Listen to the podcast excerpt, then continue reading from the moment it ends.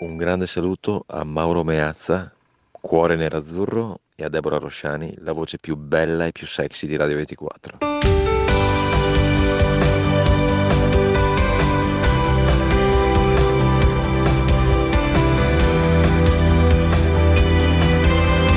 Due di denari, perché i nostri soldi sono una cosa seria. Di Deborah Rosciani e Mauro Meazza.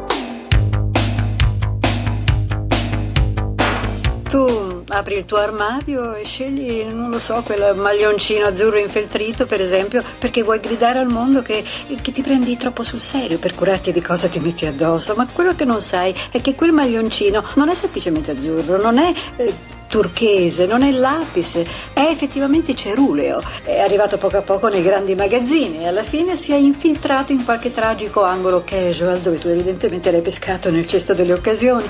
Tuttavia quell'azzurro rappresenta milioni di dollari e innumerevoli posti di lavoro e siamo al limite del comico quando penso che tu sia convinta di aver fatto una scelta fuori dalle proposte della moda.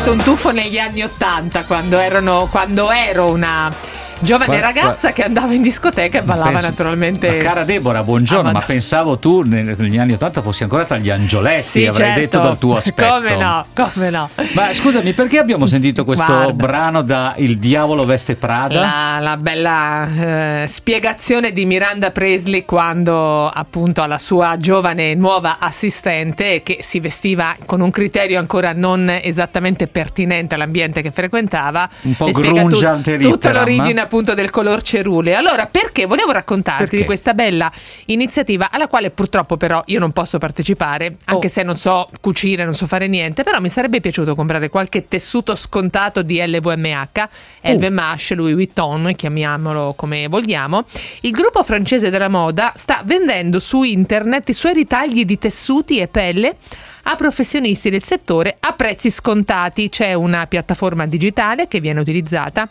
Non so se si deve dire in francese, non a source. È aperta a tutti gli stilisti, comprese anche le case concorrenti. Cioè vendono gli scampoli, si sarebbe detto una Eh, volta. Esattamente, se- eh, ci sono però ancora a Milano. Io ne ho uno vicino casa di negozi Certo. appunto di eh, pezzi chilometrici di, di stoffa da utilizzare per cucire. Come una merceria all'angolo, insomma. Che, Anche che immagine, che vende be- i che suoi immagine scampoli. affascinante. Sì, la piattaforma offre di acquistare ritagli di tessuto o pelle selezionati da esperti di moda e stock dormienti certificati da case appartenenti appunto a Louis Vuitton a un terzo del prezzo all'ingrosso. Per il lancio sono disponibili sulla piattaforma 100.000 metri di 500 tessuti diversi e 1.000 metri di pelle. Allora, abbiamo cominciato con eh, l'alta moda, però fatta a pezzi, verrebbe da dire. esatto. Tra l'altro, siccome LVMH si è comprato anche ah, qualche altro pezzo di Toz eh, settimana scorsa, probabilmente deve incassare un po' di soldini vendendo quello che ha in magazzino per finire di comprarsi la casa di Diego della Valle. Devono monetizzare, insomma. Probabilmente. E anche per loro, però, si tratta un po' di un approccio, secondo me, un po' Bravo. anche sostenibile, Sì. ecologico, ambientale. Cioè, non Esatto. Sprechiamo. Non insomma. sprechiamo perché pare che l'industria della moda sia, sia al momento ancora quelle che fanno più fatica ad operare secondo criteri di sostenibilità. Mi hanno spiegato che ancora vengono prodotti più abiti, più capi di quelli che vengono effettivamente venduti e quindi ad un certo punto tutto questo magazzino dove lo metti? Su qualche piattaforma e lo rivendi anche se si tratta di chilometri di tessuto. Tutto questo per ricordare Che proprio oggi casualmente eh, è disponibile sul sito di Radio 24 il nostro, la nostra Digital Round Table, insomma la tavola rotonda che abbiamo realizzato settimana scorsa dedicata alla finanza sostenibile appunto una tavola rotonda nella quale gestori, professionisti del settore hanno dialogato con noi spiegando le varie declinazioni della sostenibilità negli investimenti, il che non significa appunto una parola vuota, una finanza che improvvisamente ha il cuore d'oro, no, significa proprio un'attenzione a un tipo di investimento, a un tipo di produzione e di servizio che è più attento alla- all'ambiente, alla governance, agli aspetti sociali. Tutto questo potete volete rivederlo, se non avete potuto vederlo, è sempre gratis. Il sito è www.radio24.it. Andate nella sezione iniziative speciali. Allora, già le, le ascoltatrici, perché ne vedo già una pronta uh, su WhatsApp, chiedono come si chiama il sito che avete citato, la piattaforma digitale dove LVMH vende i suoi scampoli, i suoi scampoletti. Nona source, eh, non lo so, nona fonte. Nona source, eh, da- fonte, è scritto sì. così, ora ve lo esatto, cerchiamo. Sì, sì, proprio l'ho trovato esattamente così. High Hand Resourced Materials for Mindful, eh, eccetera, eccetera. Eh, insomma, dovrebbe essere questo. Guardate, tanti- tante notizie si trovano su internet rispetto a questa iniziativa, quindi fate, non fate molta fatica. È nona Allora. alto source.com. Esattamente, senti così un po'. si scrive. Allora, eh, qua col cattivo tempo di Milano io non riesco a tirar fuori la bicicletta. Eh, però eh, guarda, prima o poi finisce questo cattivo tempo, viene la bella stagione Mm. e ti dico, può anche essere il momento favorevole perché? Perché hanno trovato un altro po' di soldini Sì? da mettere sugli incentivi, sugli incentivi per le auto a bassa emissione e anche per i, I motoveicoli, i motocicli, sì. motocicli, eccetera, eccetera. E E quindi- Noi proprio su questi faremo un focus questa mattina, insomma, come si fa a comprare un, mm, un mezzo, un mezzo e- a due ruote ecologico. ecologico. Con Michele Moretti, responsabile settore moto presso Confindustria ANCMA, l'Associazione Nazionale Ciclo, Motocicli e Accessori. Però non sarà il nostro tema poi delle 11.30 perché lì, ottemperando ad una promessa che abbiamo fatto ieri in diretta, parliamo degli sconfinamenti sul conto corrente e degli effetti. Cosa succede, quali sono i limiti, che come si può fare se vi capita di sconfinare appunto, insomma andare in rosso oltre a quello che era il vostro affidamento sul conto corrente, che cosa potete fare per rimediare, che rischi correte. Tutto questo naturalmente verrà fatto anche grazie a voi, insieme a voi, i numeri sono quelli abituali 80024 0024 se volete intervenire in diretta oppure 349 238 6666 per messaggi sms o whatsapp. Andiamo prima di tutto però con il giornale radio del risparmio. Vai Pietro La Corte.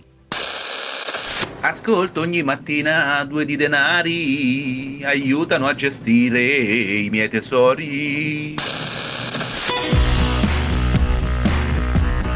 E allora cominciamo con un appento. ah, Allora, resetto. Sì. Ricominciamo con un appuntamento imperdibile oggi in edicola perché il Sole 24 Ore presenta la guida allo Smart Working 2021 e quindi le regole, i nuovi standard organizzativi dalle modalità operative ai problemi di privacy e controllo. Ci sono tutti i contributi appunto di analisti ed esperti del settore eh, perché è necessario continuare a chiarire a tutti i diretti interessati tutti gli aspetti chiave di questa forma di lavoro, dalle modalità operative appunto come dicevo ai problemi di privacy e controllo, perché effettivamente anche questo è un tema importante per chi lavora da casa, tutta la gestione appunto degli aspetti legati effettivamente alla privacy. Oggi il Sole 24 ore è in edicola con la guida Smart Working e guida 2021, l'obiettivo far conoscere le regole e i nuovi standard organizzativi, come sapete bene, imposti dalla pandemia. Peraltro anche quando la pandemia sarà superata, noi speriamo al più presto possibile, è abbastanza certo, insomma lo dicono molti osservatori, che questo sarà il nuovo criterio mh, di lavoro per mh, migliaia di eh, lavoratori. Difficilmente molte aziende torneranno, almeno per delle sostanziose fette di personale, indietro rispetto a questa di modalità, modalità appunto di lavoro agile. C'è una notizia importante che riguarda il reddito di emergenza. Noi di reddito di emergenza ci siamo occupati qui a Due Denari nella trasmissione del 7 aprile. Lì avevamo anche riepilogato tutte le nuove caratteristiche perché il reddito di emergenza è stato dapprima stabilito nel 2020 ed era destinato a una platea. Adesso con un decreto legge è stato esteso, cioè è stata aggiunta un'altra platea. La cosa importante che vi vogliamo comunicare oggi è che le domande hanno- possono essere presentate fino al 31 maggio. È importante perché il termine era in precedenza fissato al 30 di aprile, cioè era proprio imminente, e invece il Ministero del Lavoro, ieri tenuto conto, spiega il comunicato, della necessità di garantire un più ampio accesso al reddito di emergenza, ha deciso di differire il termine del 30 aprile 2021 fino al 31 di maggio 2021. Quindi c'è un po' più di tempo. Noi avevamo parlato con il patronato delle ACLI, eh, la puntata la trovate ancora sul nostro sito, andate a cercare la data del 7 aprile. La cosa importante è che adesso il reddito di emergenza non spetta soltanto a chi aveva certe caratteristiche di eh, estrema difficoltà, di estrema difficoltà economica, ma anche ha mh, arruolato, per così dire, nella platea dei destinatari chi aveva percepito NASPI, cioè l'indennità di disoccupazione, o la DISCOL, che è l'indennità di disoccupazione dei collaboratori, e poi si era ritrovato con questi strumenti scaduti. Tutti i dettagli, ripeto, sul sito oppure naturalmente sul sito dell'INPS che è l'erogatore per il, anche per il reddito di cittadinanza, imps.it. Se avete dubbi, perplessità, eccetera, potete rivolgervi ai patronati.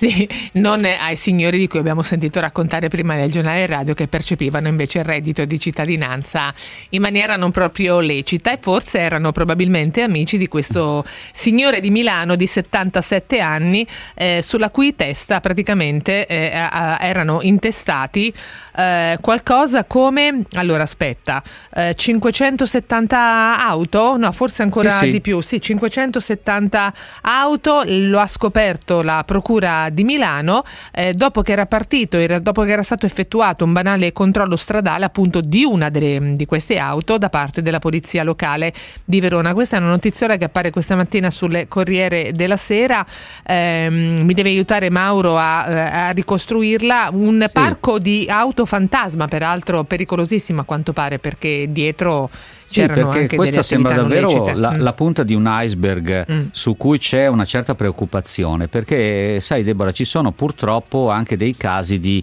auto che non vengono registrate, non vengono eh, chiaramente nemmeno assicurate. Secondo alcune stime, eh, qui mm, si tratta di decine di migliaia di auto, non è un numero che viene dato a caso perché devi sapere che c'è un piccolo pool di magistrati sì. da Milano che dal 2018 va cercando proprio queste auto non registrate e ne ha già rintracciate 20.000, 20.000. anzi più di 20.000. Come, spiegano, come spiega l'articolo oggi sul Corriere, queste sono delle vere e proprie eh, armi perché con queste auto si possono commettere dei reati e non si riesce a risalire a chi sono i proprietari, a chi ha commesso questi reati. Ma tu pensa anche nel caso in cui eh, fossero eh, colpevoli di incidenti stradali? Esatto, eh, non c'è nessuna esatto. protezione né tutela. E insomma, quindi questo signore, questo 77enne che aveva eh, intestato a sé 570 veicoli attraverso uno schermo di società fallite o cancellate, addirittura 16 società, ecco, non solo aveva poi anche un debito record con il fisco, quindi più di 20 milioni, ma anche creava proprio questo, eh, dava, dava alimento a questo sistema di autofantasma che è decisamente pericoloso. No, stavo semplicemente segnalando alla regia che si è spento il tablet e quindi WhatsApp non li leggiamo. Adesso proviamo. No, no, guarda Pietro, sto toccacciando. Eccolo qua, adesso è ricomparso. E eh, vabbè, eh, guardate cosa vi devo dire. È qua, il bello della tanto... diretta, d'altra parte. Va cosa bene. dobbiamo fare? Bene. Senti, facciamo così, prendi, facciamo un giretto in sì. moto, dai, ti va? Sì.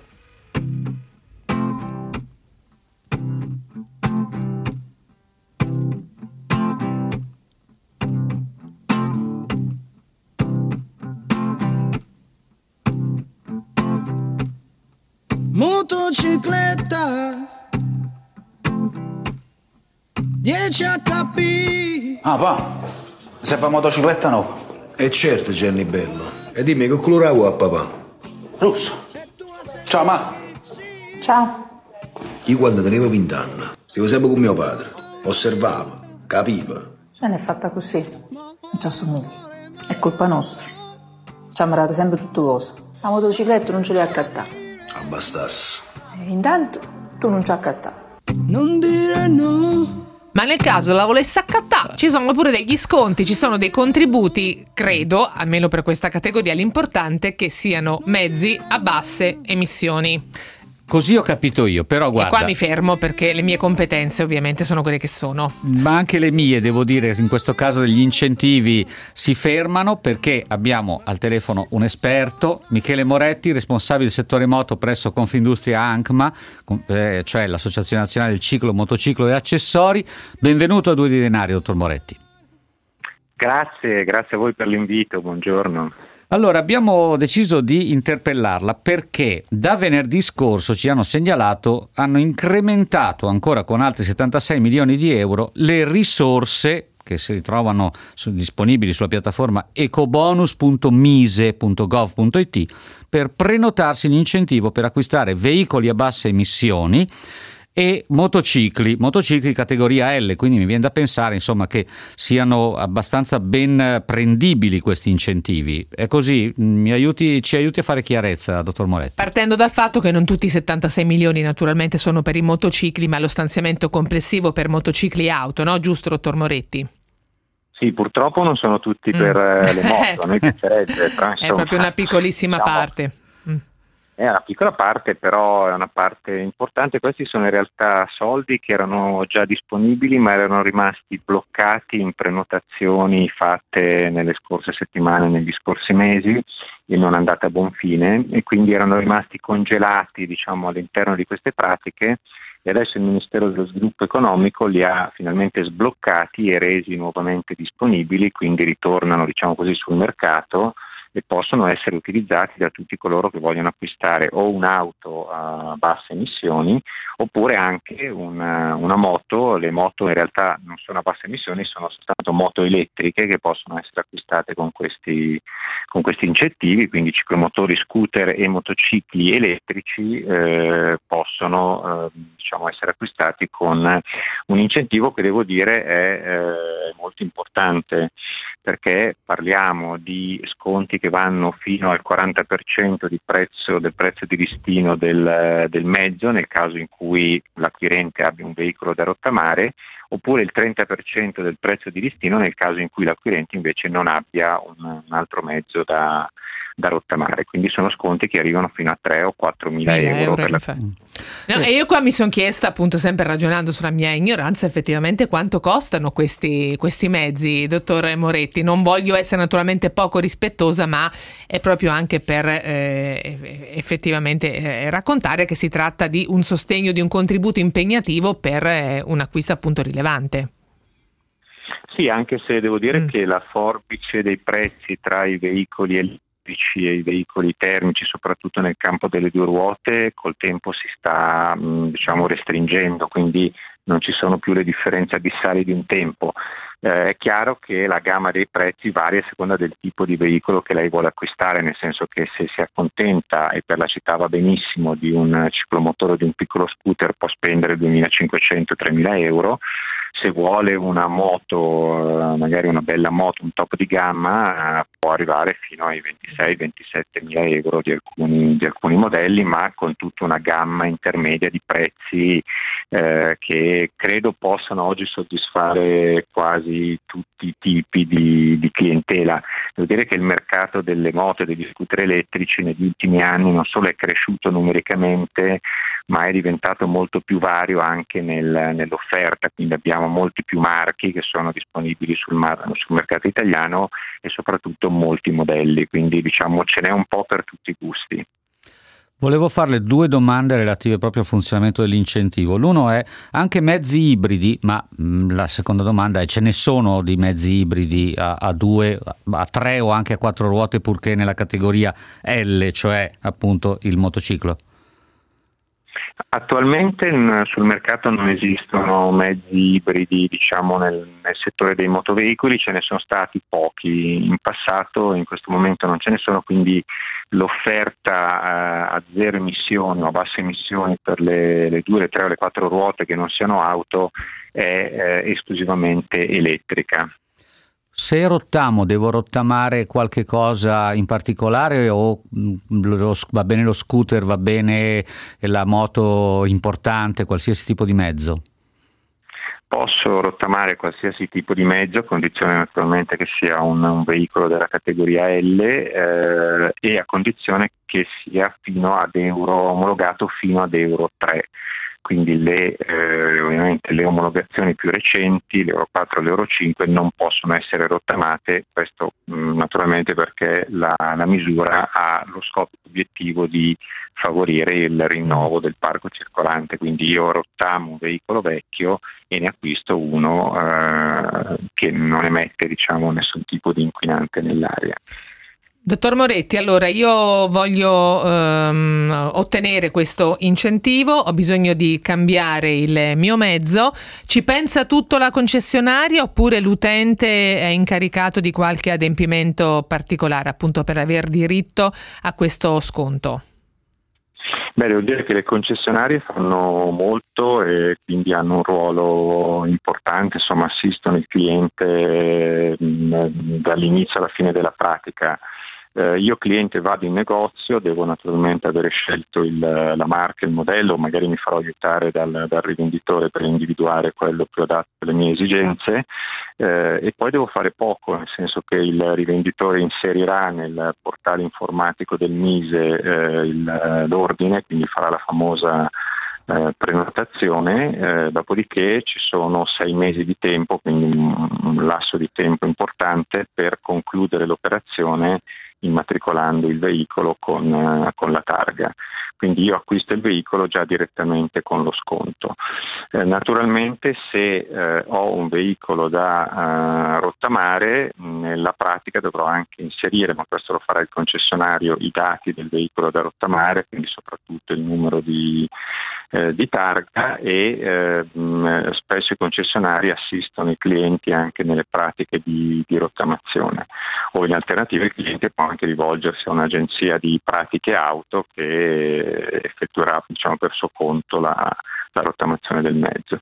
Quindi direi è un, è un iter, una procedura abbastanza semplice per, per l'utente finale e questo sicuramente facilita l'utilizzo di queste risorse. Non so se l'abbiamo già detto, vorrei ricordare, mi aiuti dottor Moretti, che questo contributo può andare anche a persone giuridiche, cioè a società, esatto. quindi non so se qualche piccola società o anche grande volesse rinnovare o avere un parco di, eh, di moto elettriche per, per spostarsi può usufruire di questo incentivo.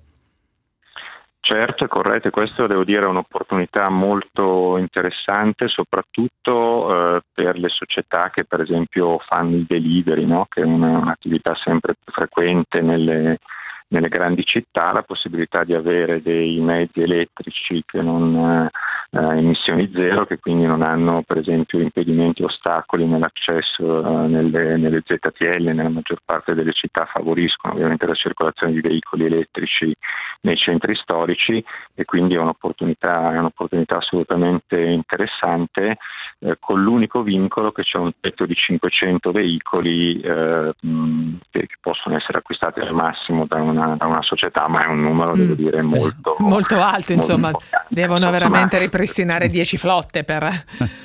Esatto, e poi devo dire che questi incentivi sono stati sfruttati anche dalle società che in grandi città come Milano e Roma fanno le attività di sharing, quindi la mobilità condivisa eh, e, e, quindi diciamo, questi incentivi aiutano anche gli operatori che fanno, che fanno sharing a implementare questa nuova forma di mobilità che sicuramente va in direzione della, della, sostenibilità ambientale. Dottor Moretti, l'ultima domanda, quello che abbiamo descritto fino a questo momento lo possiamo definire il bonus moto, ma qualche ascoltatore ci chiede, c'è qualcosa anche per la bicicletta pedalata assistita?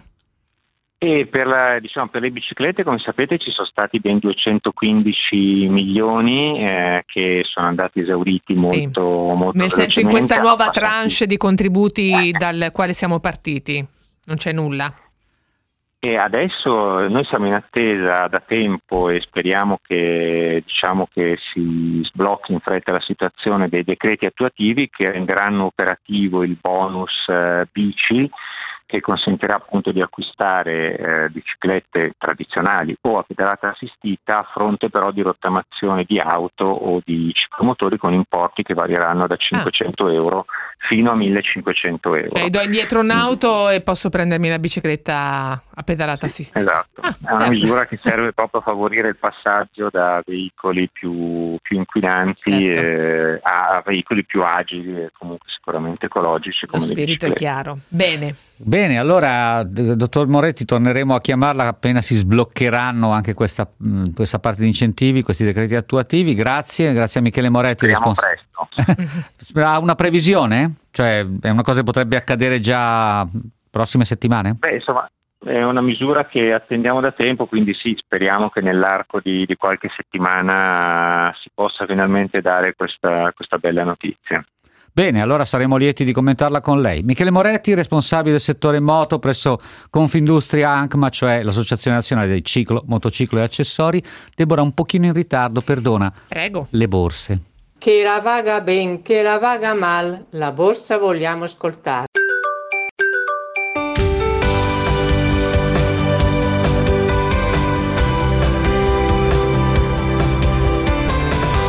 Due di denari.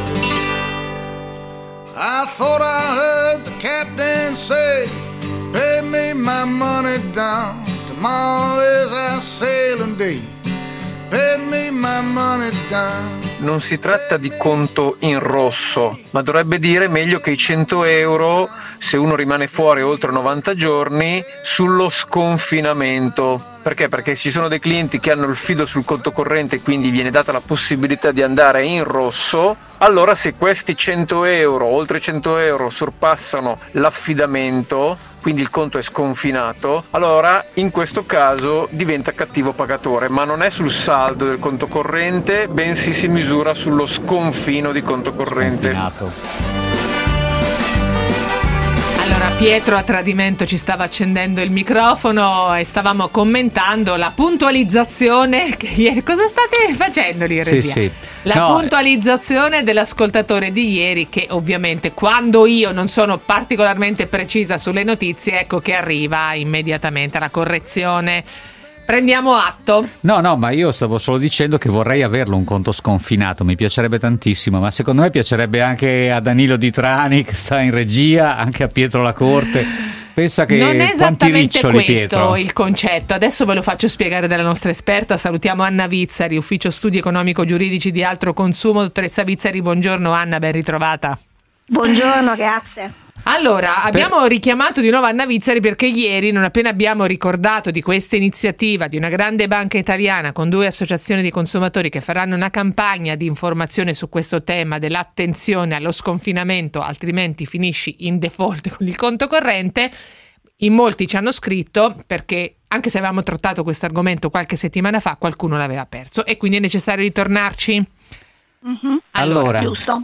ci dica, dunque io dicevo conto sconfinato, pensavo appunto senza limiti, cioè No. con una giacenza Eh, gigantesca. quello lo vorrei anche io. Eh. Ecco, e invece però non è così, non ho capito un accidente. E, viva male. In quest'epoca in cui le banche hanno bisogno di rispettare requisiti di capitale sempre più stringenti, ecco qua che eh, bisogna che si faccia attenzione al comportamento della clientela. Anna Vizzari, allora esattamente in quali termini viene posta la questione? Allora, stiamo parlando delle nuove regole sulle gravi inadempienze che sono entrate in vigore il primo gennaio 2021.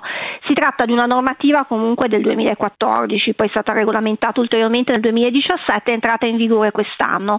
Che cosa succede? Succede che appunto sono, requis- sono richiesti dei requisiti di capitale particolari, quindi più grandi, a quelle banche che hanno un certo numero di clienti considerati inadempienti gravi, rilevanti. Che cosa significa? Che devono eh, avere appunto degli sconfinamenti, è quello di cui si sta parlando, comunque un arretrato di importo superiore ai 100 euro se si tratta di consumatori o di piccole e medie imprese, 500 euro per le grandi imprese e che contemporaneamente superano anche l'1% del totale dei finanziamenti che quel soggetto, quel cliente ha con la stessa banca. Eh, inoltre deve trattarsi di un arretrato che, giu- che, eh, che dura complessivamente più di 90 giorni consecutivamente, quindi diciamo che le condizioni perché si possa essere considerato un inadempiente grave sono tre, cioè la durata 90 giorni consecutivi, questo limite assoluto di 100 euro, ma anche l'1% del totale delle esposizioni che abbiamo con la stessa banca, ma addirittura con lo stesso gruppo bancario, se la nostra banca fa parte di un gruppo bancario. E che cosa succede? Non è che automaticamente se appunto si è un inadempiente grave eh, non è possibile più ottenere finanziamenti o andare in rosso. Questo è un po' diciamo quello che è successo quando è arrivata la nuova norma, nel senso che le banche hanno un po' approfittato di questa nuova regola per ehm, far capire ai clienti che non sarebbe stato più possibile eh, andare in rosso sul conto corrente. Prima abbiamo sentito il radioascoltatore che diceva si tratta di sconfinamento, però non stiamo soltanto parlando di conti confido, quindi della possibilità che il cliente di utilizzare anche oltre la giacenza del conto corrente e quindi poi eventualmente di fare degli utilizzi superiori a questo fido. Stiamo anche parlando dei normali conti correnti che non hanno un fido, ma in cui normalmente eh, le banche permettono al cliente di fare anche utilizzi superiori alle giacenze attraverso il cosiddetto scoperto di conto corrente, quindi il tradizionale rosso. Diciamo che quindi non l'avevo eh, detta proprio tutta male ieri, Mauro. Ecco, questo No, per puntualizzarlo esatto. all'ascoltatore che subito mi aveva bacchettato sulle dita. Quindi bisogna Eh. distinguere, aspetti, eh, aspetti eh, dottoressa Eh. Vizzari, dobbiamo distinguere eh, conto corrente che ha un fido, quindi Sì, esatto. il, il cliente, il correntista si è accordato con la banca e, ha det- e la banca dice va bene per me anche se vai al di sotto della tua giacenza di X euro, 1000, 10.000, quello che può essere, mi va bene lo stesso, puoi andare, hai Esatto. questa specie di tolleranza. Questa Eh. flessibilità su cui ovviamente il cliente paga comunque una commissione, ricordiamolo, la commissione sull'accordato e paga anche degli interessi, certo. E invece c'è il conto corrente, diciamo così, che non ha fido e che poi mi immagino sia anche forse più diffuso perché mh, penso che il fido sia più una cosa che vanno chiedendo magari eh, chi ha attività di impresa e quindi ha necessità magari anche di avere dei mh, momenti in cui va sotto la giacenza e poi recupera quando arrivano gli incassi. Mentre i conti correnti delle persone qualsiasi che non hanno questo tipo di fido, ecco, questi devono stare attenti anche ai minimi sconfinamenti, ai minimi eh, appena scende sotto la giacenza, insomma, il rosso cosiddetto rosso. con una parola. Esatto. sì. esatto. Allora, un ascoltatore peraltro è un po' perplesso sul tema della grave inadempienza riferita ai 100 euro. Questa non è colpa nostra, così ce l'hanno consegnata le normative e quindi questa è, è la definizione che viene data, che si trova in questa condizione di appunto forte inadempienza. Ecco, chiamiamola così, Anna Vizzari. Sì, chiamiamola così, però appunto diciamo che eh, c'è stata un po' di confusione, diciamo così, su- sull'entrata effettiva di queste, di queste nuove norme e su che cosa significhi, comporti questo per i clienti. Eh, nel senso che non è vero, come qualcuno ha veicolato anche sulla stampa, stiamo parlando di grandi banche, che non sarà più possibile fare utilizzi rosso sul conto corrente. Questa è una possibilità che il cliente aveva prima, che continuerà ad avere anche nel futuro. Eh, quindi diciamo che quella possiamo catalogarla come una fake news ecco, che è stata veicolata dalle grandi banche e peraltro su cui anche Banca d'Italia ha preso anche posizione con una lettera agli operatori richiamandoli insomma all'ordine dicendo che non sono certo le nuove regole che fanno scomparire il rosso di conto corrente. E che cosa possiamo consigliare ai correntisti? Che diciamo che per non correre problemi se proprio analizzando il loro bilancio familiare si rendono conto che effettivamente può capitare con una certa frequenza che eh, effettivamente facciano degli utilizzi in rosso frequentemente, probabilmente sarebbe il caso di concordare con la banca un fido. Infatti, anche perché questo lo sconfinamento, dicevamo prima, deve protrarsi per oltre 90 giorni, immaginiamo che in questo lasso di tempo il direttore della banca si faccia anche sentire per cercare di capire come ridimensionare questa situazione, renderla chiaramente meno problematica ed evitare di arrivare proprio al default finale. Ci sono tanti ascoltatori, Mauro, che ci stanno scrivendo. Prego, Deborah. Ah, sì, vabbè, allora uno fa questo, fa questo caso ipotetico. Io ho da una parte un conto, aspetta che mi si è eh, richiuso, da- eh, ammettiamo di essere titolari di due conti correnti, su uno 2 milioni di euro e sull'altro sono sconfinato da oltre 10 mesi. Che cosa succede? Non è che la banca compensa. Eh, no, ma- magari per se- legge non può. se da una parte però 2 milioni di euro è evidente che si Esatto. tratta di un cliente privilegiato e magari non starà proprio lì a bussargli la porta continuamente a dirgli guarda che sull'altro conto sei gravemente inadempiente, magari di quel conto lì si sono perse un po' così le, le tracce, si è dimenticato di averlo. Poi mi sento di dire che ha liquidità sufficiente Sì. per compensare anche il Sì, rosso sull'altra infatti, vabbè. posizione. Ecco. Allora ci fermiamo un attimo perché adesso è il momento invece delle informazioni sulla viabilità, ossia con una parola il traffico. C'è troppa confusione in giro.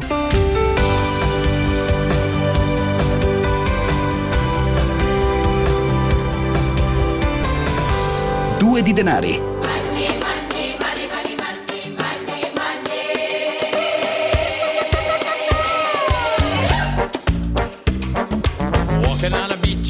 Confinamento sì, sconfinamento no, è meglio non averlo naturalmente perché appunto anche per 100 euro si può...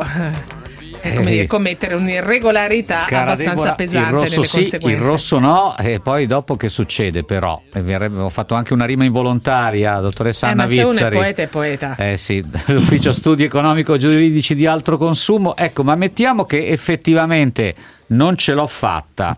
Ho soddisfatto tutte e tre le condizioni, oltre 100 euro di rosso, di sconfinamento, per oltre 90 giorni e per, aspetti, mi aiuti con l'1%, oltre l'1% del... L'1% delle posizioni di finanziamento in essere con la banca. Ecco, che mi succede? Che mi fanno? Mi chiudono il conto? Vengono... Allora, diciamo che la banca non è che automaticamente chiude il conto, dovrebbe valutare eh, diciamo così, le caratteristiche del cliente, quindi la sua capacità anche nel, nel breve termine di far fronte allo scoperto, quindi la sua affidabilità finanziaria e nei casi più gravi potrebbe anche decidere di chiudere il conto, certo per carità. Ovviamente ricordiamo anche che in caso di ritardo nei pagamenti delle rate scatta dopo 90 giorni anche la segnalazione per esempio alla centrale rischi di Banca d'Italia, no?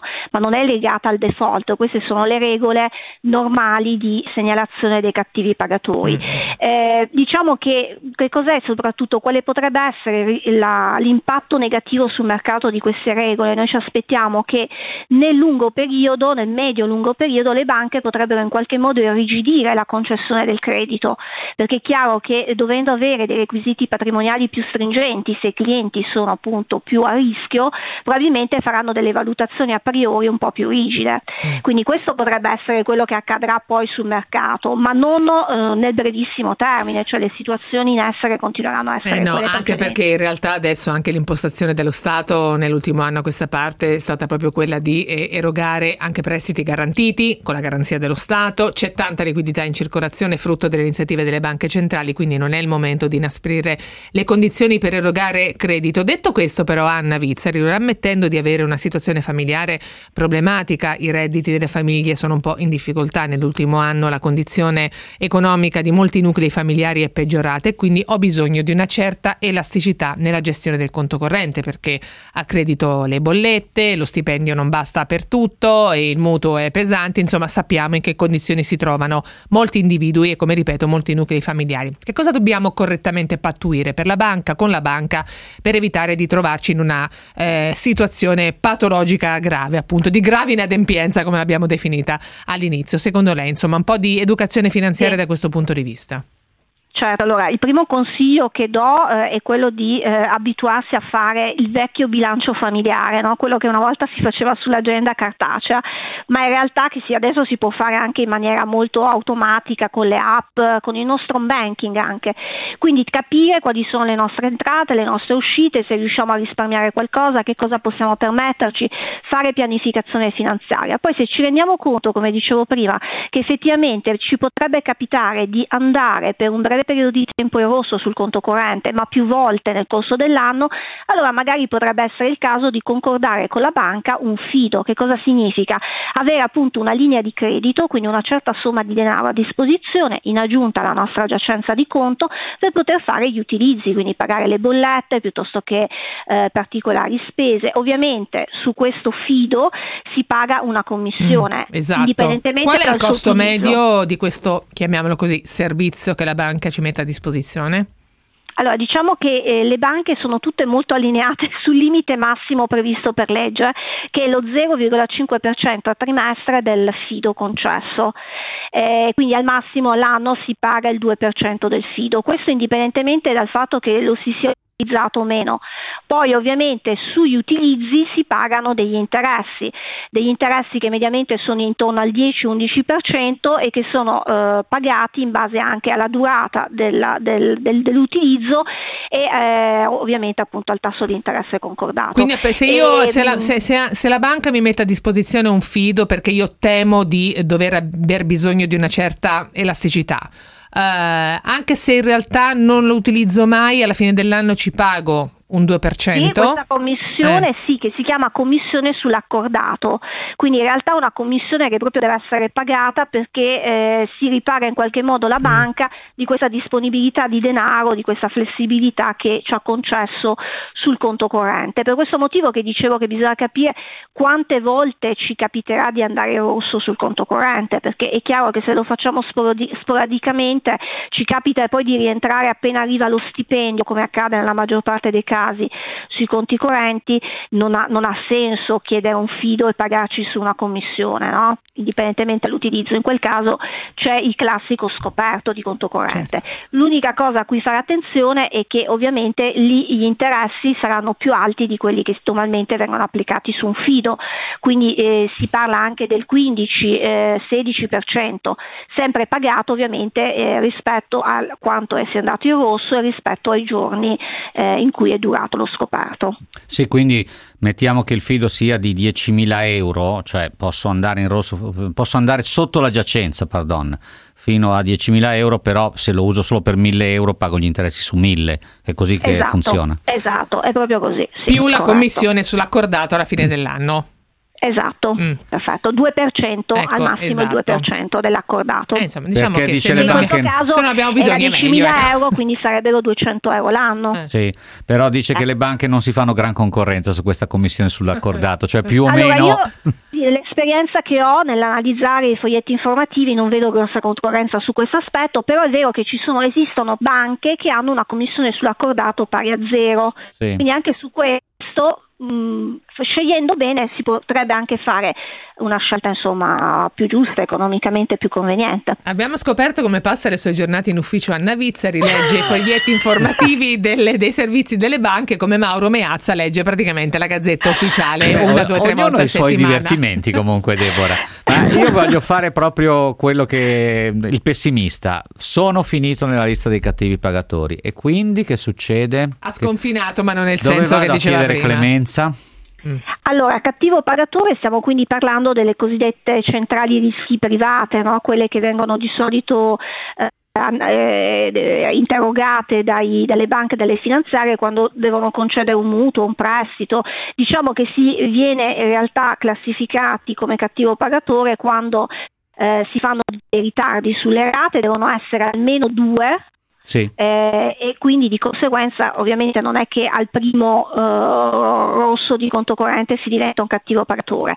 Poi ci sono delle regole per cui la iscrizione nella centrale rischi privata non può durare eh, oltre un certo periodo, quindi al massimo nei casi più gravi, per esempio quelli in cui l'inadempienza non è stata mai sanata, si può arrivare a tre anni dal momento dell'iscrizione, ma dopo automaticamente eh, l'iscrizione di di- come cattivo pagatore viene a essere cancellata. Ecco, volevo rassicurare però il direttore della mia banca e facevo facendo un esempio, non è che ho intenzione di non pagare le rate. Sì, perché- se metti le mani no, avanti. no. Noi comunque abbiamo Anna Vizzari che ci dà una mano. eh. Ti fai leggere tutti i tuoi foglietti informativi del tuo contratto pattuito con la tua banca e vedrai che in una scappatoia la troviamo. Se ho- abbiamo capito bene, dottoressa Vizzari, il rischio di mh, trovarsi appunto in default, di vedersi applicate delle misure dalla banca non è così eh, prossimo, insomma bisogna avere spiegato queste tre condizioni, deve esserci una sorta di ricorrenza, insomma diventare un gravemente inadempiente eh, mh, pare più difficile di quello che avevamo ipotizzato a gennaio con il debutto di queste norme.